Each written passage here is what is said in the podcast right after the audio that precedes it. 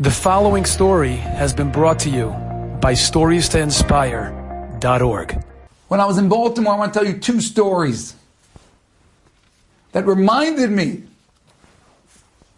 that no, people nowadays alive now can be something, can care more, can grow, to be more than what just regular people are. In Baltimore, when I go to Baltimore, I daven in the shul of a close family friend and a really unbelievable individual, a Rav, Rabbi Menachem Goldberger. He has a shul in Baltimore on Park Heights called Tiferes Yisrael, fondly known as Rabbi Goldberger Shul. And Rabbi Goldberger, you may have noticed from the burst of inspiration, his mother unfortunately passed away over Pesach two things. One was told to me and one I saw myself. His son told me that Rabbi Goldberger and his wife, they were at the hospital with Rabbi Goldberger's mother. At the end, the very end, they knew it was imminent. And all the children were on Zoom. And they were there and they, they couldn't tell exactly where it was, but Rabbi Goldberger, who was at the hospital, he could see the heart monitor. And they were there and they were singing songs with her at the end of her life. And Rabbi Goldberger was watching the heart monitor to see when the actually Yitzias Neshama, the Neshama left her. And suddenly he noticed it dipping and dipping and then it flatlined. And right then, with everyone together, they said, Shema Yisrael, Baruch Shem, Hashem. They said that which is said when a person passes away. But not maybe a minute or two after that. Rabbi Goldberger's daughter-in-law came on Zoom. She knew it was near the end. She was trying to get on and she made it, but a minute after her grandmother passed away. He said they were all on Zoom and Rabbi Goldberger and his wife were there at the hospital Goldberger's wife was crying. She was crying already because Rabbi Goldberger's mother had really already passed. But nobody said anything. And a couple minutes go by, and all of a sudden, Rabbi Goldberger begins again. Shema Yisrael, Baruch Shem. He says that which you say when a person passes away. He says it again. Nobody knew why. His son tells me on Pesach, that his mother asked Rabbi Goldberger, why a few minutes after grandma passed away did you then begin again Shema Baruch Shem? And listen to what he said. He said because Ahuva, his daughter-in-law, she came on a minute later.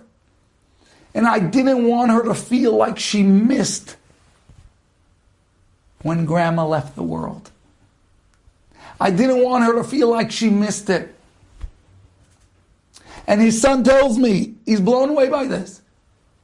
Here is father standing in the hospital. His mother just passed away. His wife is weeping. And he is being sensitive to somebody who came on a minute late. Maybe they're going to feel like they missed out. Let's pretend, we'll fake it, we'll pretend like she died a little later. Unbelievable sensitivity at a time like that. How are you caring about other people like that when you yourself are in mourning? It's Rabbi Menachem Goldberger. He is alive now in Baltimore. He's a wonderful, unbelievable person. But he's a person. He's showing us that we can be great people. It's not for the books. You could be great now. And the second story I was there for, it was Sunday. It was right after Yom Tov. And that was the first morning of him davening.